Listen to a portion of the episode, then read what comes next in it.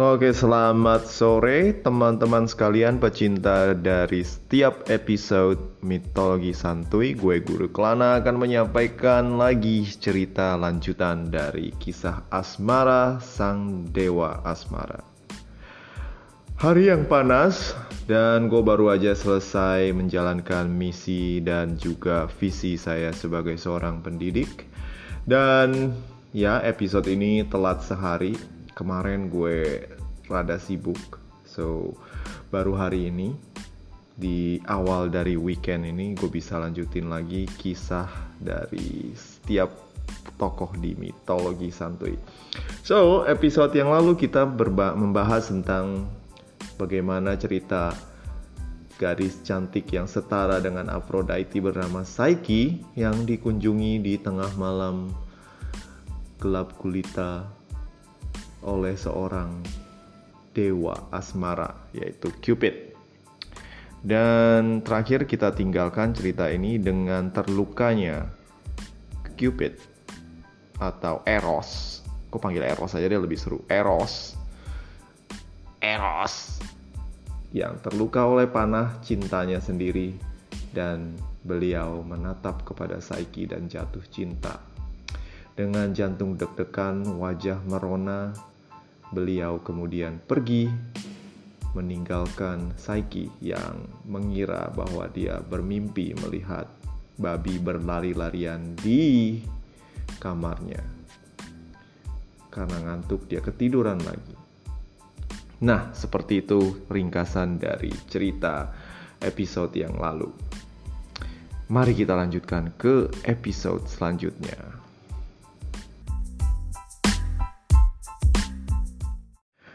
Saat pagi menjelang, yaitu kalau dalam mitologi Yunani, saat Apollo kembali mulai patroli dari arah timur ke barat dunia, sang putri cantik Psyche terbangun.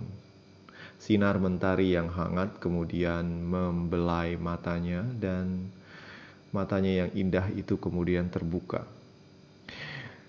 Beliau bangun dari ranjangnya dan mendapati ada seekor babi yang berlari-larian dan menghantam berbagai furniture di kamarnya. Sadar bahwa ada yang aneh dan dirinya mengira bahwa segala sesuatu yang dia lihat tadi malam adalah mimpi, sekarang menjadi kenyataan. Oh, ternyata gue gak mimpi semalam. Ada celeng lari-larian di kamar. Hah, celeng ini siapa ya? Kok bisa ada celeng sih? Cerita apaan sih ini? Kok bisa ada celeng? Ah, ya sudahlah. Lalu, saking enaknya tidur, sang putri ini kemudian kembali lagi golar-goler di ranjang dan dayang-dayangnya kemudian masuk ke kamar dan mendapati kalau ada seekor babi berlarian. Saiki ini cewek yang cuek, jadi ketika dia tahu kalau ada babi berlarian pun dia tidak peduli. Pembantunya bingung karena mendapatkan ada seekor ce celeng berlarian dan kemudian melaporkan kepada bapaknya. Ayah dari Saiki yaitu Raja Aristides dan Ratu Damaris istrinya mereka berdua memang sudah memiliki suatu feeling bahwa anaknya yang bungsu ini walau cakep rada-rada jorok dan juga tidak pedulian. Mereka berdua sangat khawatir kalau di kemudian hari mereka tidak akan mendapatkan keturunan dari garis Psyche. Berhubung perempuan ini benar-benar keras kepala dan tidak mau menikah. Sekarang Kabar yang disampaikan oleh para dayang-dayang adalah dia sedang bermain bersama babi di kamar. Lu bayangin, perempuan cantik, belum menikah, tapi ada babi di kamarnya main sama dia. Padahal belum tentu main, cuma ya you know, dari satu mulut ke mulut lain gosip ditambahin, apalagi you know dayang-dayang ini rada-rada kepo so dia cerita ke tetangga-tetangganya dan beredarlah kabar kalau Saiki sekarang memiliki pasangan seekor babi hutan yang jelek Saiki saking cueknya bodoh amat dan tidak memperdulikan bagaimana omongan orang. Namun ayah dan ibunya semakin merasa was-was dengan nasib anak yang paling cakep ini. Sementara Kalante dan Zona, kedua kakak dari Saiki malah tertawa terbahak-bahak menyadari bahwa anaknya yang bungsu ini memang adiknya yang bungsu ini memang unik dan sekarang bermain dengan babi. Hahaha, dasar. Adik paling kecil ini memang paling aneh, paling cakep tapi paling aneh. Biarin deh dia main sama babi. Biarin dia nggak laku, biar kita berdua aja yang paling populer sekarang. Saking kondisi ini terus berlanjut, Aristides kemudian tidak tinggal diam Ayah yang peduli dengan nasib anaknya ini kemudian pergi ke Oracle. Oracle ini adalah peramal dari bangsa Yunani. Jadi, um, mau gue ceritain gak ya tentang Oracle? Kayaknya gue udah pernah mention beberapa kali, tapi oke okay lah, gak apa-apa. Demi pendengar setia yang baru mendengar juga. Welcome loh. So, Uh, bangsa Yunani itu memiliki satu tempat yang namanya itu Oracle atau nama orangnya juga disebut dengan Oracle. Dan Oracle ini adalah pelayan dari dewa Apollo, yaitu dewa matahari yang tahu tentang segala hal dari masa depan dan masa lalu dan hal-hal yang tidak kelihatan. Karena sang matahari selalu bersinar dari segala abad. So, yang terjadi begini. Kalau ada orang Yunani yang pengen tahu tentang sesuatu, mereka akan pergi ke kuil Apollo atau Oracle, menemui Oracle dan kemudian bertanya tentang masa depan atau pertanyaan yang mereka ingin tahu dari dewa. Oracle ini kemudian akan mendapatkan ilham dewata dan lalu menyampaikan jawaban dalam bentuk teka-teki. Kalimat yang tidak begitu jelas dan terkadang malah membuat orang bingung Well, tidak punya pilihan lain. Aristides kemudian pergi dan sampai di Delphi yang sekarang masih ada kuilnya tapi sudah jadi reruntuhan. Delphi ini adalah pusat pemujaan dewa Apollo dan menemui Oracle. Nah, ketika mempersembahkan beberapa kambing dan juga domba kepada dewa Apollo, Sang oracle menyampaikan satu petunjuk, petunjuk yang cukup unik dan cukup um, aneh. Wahai Raja Aristides, kalungilah anakmu dengan bunga-bunga dan bawalah dia ke tempat yang tinggi. Lalu di tempat yang tinggi ini, baringkan dia di sebuah batu besar nanti akan datang seseorang yang akan membawanya dan menjadikannya sebagai permaisuri. Wahai Raja Aristides, ketahuilah bahwa yang mencintai anakmu adalah makhluk yang paling berbahaya di muka bumi, langit, ataupun laut. Semua dewa di Olympus itu takut kepadanya dan tidak bisa melawannya. Takluk tanpa daya. Beginilah titahku, dan inilah yang akan terjadi.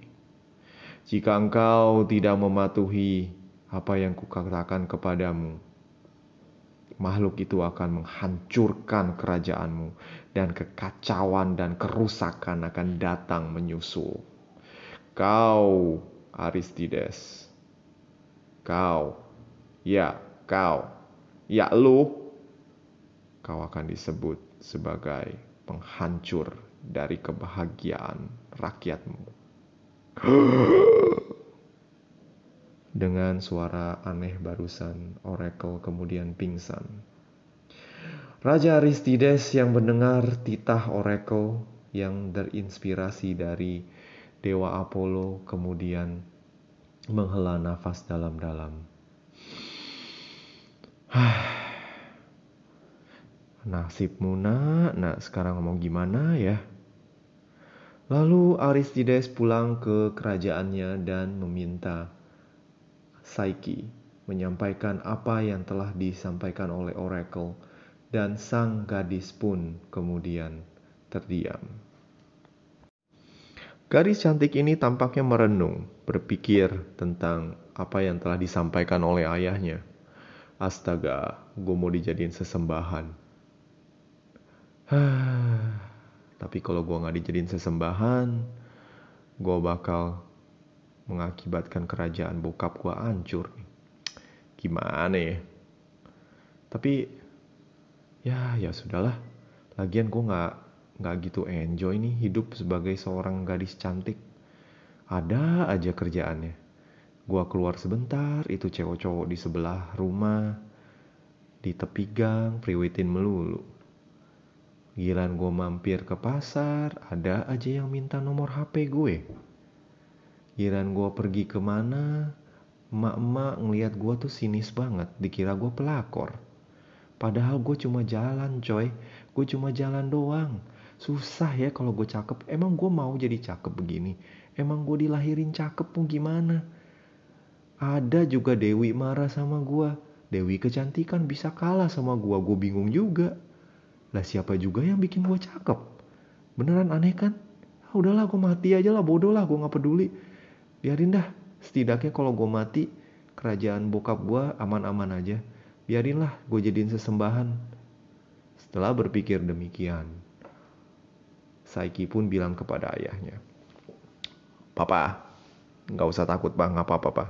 Kalungin aja gue udah bawa aja bawa gue gue rela kok. Gue gue ikhlas. Mau dijadiin sesembahan mau dimakan nama leviathan mau dimakan sama monster macam apa juga ya udahlah kalau memang itu nasib gue dan gue bisa ngebantu papa ya sudah saya ikhlas mendengar kata-kata dari anaknya yang begitu berbakti Aristides pun terisak-isak menangis Kenapa kamu yang harus dikorbankan, Saiki? Kenapa enggak Kalante atau Zona? Eh, papa, yang bener aja, pak. Gua ada di sini kali, kata Zona.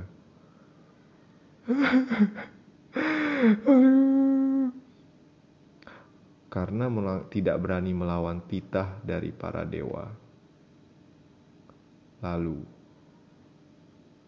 Aristides pun mempersiapkan persembahan dan menghiasi sang anak dengan kalungan bunga dan pakaian putih yang cantik. Saiki yang memang sudah cantik menjadi jauh lebih menawan. Baju toga yang putih, kalungan bunga, parfum, dan juga berbagai perhiasan yang sudah disiapkan kemudian menghiasi tubuhnya. Saiki kemudian dibawa dengan arak-arakan. Beliau duduk di atas kereta tandu dan kemudian pergi ke puncak gunung tak jauh dari istana Raja Aristides. Ketika sampai di puncak gunung ini, Saiki kemudian dibaringkan di atas sebuah batu besar dibiarkan letak di sana dan kemudian Aristides dan rombongannya pergi meninggalkan Saiki sendirian. Saiki yang terbaring kemudian merasakan bahwa kesendirian terasa begitu mendamaikan. Kesendirian ternyata tidak begitu jelek. Tidak ada lagi cowok-cowok yang menggodanya, tidak ada lagi teriakan atau cuit-cuitan dari abang-abang yang selalu menggodanya. Tidak ada lagi colekan-colekan abang-abang yang terus mengganggunya ketika dia pulang dari jalan-jalan bersama kakak-kakaknya. Well, it's not so bad duduk di atas bebatuan hitam ini sendirian dan paling enggak gue bisa dapet ketenangan di sini. Ketika malam datang, kemudian terdengarlah suara gemuruh angin yang begitu kuat. tiba-tiba suara angin ini berubah menjadi seorang wujud manusia. Karena dalam kegelapan, Saiki tidak bisa melihat siapa orang ini. Sang pria tersebut kemudian menggendong Saiki dan membawanya pergi. Terbang menjauhi bukit di mana dia berbaring tak lama kemudian. Tak lama yang lalu. Saiki yang digendong dan menikmati begitu angin yang begitu deras dan begitu kencang meniup. Kemudian berada di atas dari para awan. Tampaknya perjalanan yang panjang ini dari malam sampai fajar meningsing kemudian membawanya ke suatu pemandangan yang indah. Sang gadis cantik ini kemudian membuka matanya dan melihat pemandangan yang begitu indah di bawahnya. Mereka melewati berbagai pulau-pulau di kepulauan Yunani. Lautan Aegea yang luas, pulau-pulau kecil dengan berbagai tanaman dan hewan liar yang berlari kian kemari. Dengan bersinarnya Apollo sang gadis kemudian bisa melihat siapa yang membawanya. Pria yang ganteng, pria yang tampan, dan juga sangat karismatik. Siapakah engkau, teman? Tanya Saiki kepada pria ini. Pria yang berambut pirang ini kemudian hanya menjawab, Aku Zephyrus, sang angin barat. Apakah engkau yang akan menikahiku? Apakah engkau yang akan membawaku ke akhir dari hidupku? Tanya Saiki. Tidak, aku cuma bertugas membawamu kepada orang atau makhluk yang akan mengakhiri nyawamu yang akan membuat engkau hidup atau mati. Segalanya ada di tangannya. Jawaban dari pria yang kelihatan ganteng namun aneh ini membuat Saiki merasa makin bingung. Ini apa sih? Gua ke mana sih ini? Setelah berjam-jam terbang melewati fajar, mereka pun sampai di sebuah istana, sebuah pulau yang terangkat dari laut, sebuah pulau yang begitu indah dan juga memiliki satu istana dengan lantai emas, pilar-pilar yang kuat, dan juga berbagai hiasan mosaik yang indah di dalam istananya. Zephyros meletakkan Saiki di hadapan istana tersebut dan meninggalkan gadis yang kebingungan ini tanpa mengatakan sepatah kata pun. Sekarang Saiki sendirian menatap gerbang istana yang tiba-tiba terbuka untuknya. Masuklah, wahai Saiki, anak dari Aristides dan Damaris.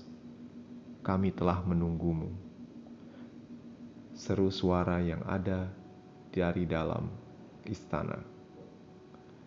Bersambung, jeng jeng jeng.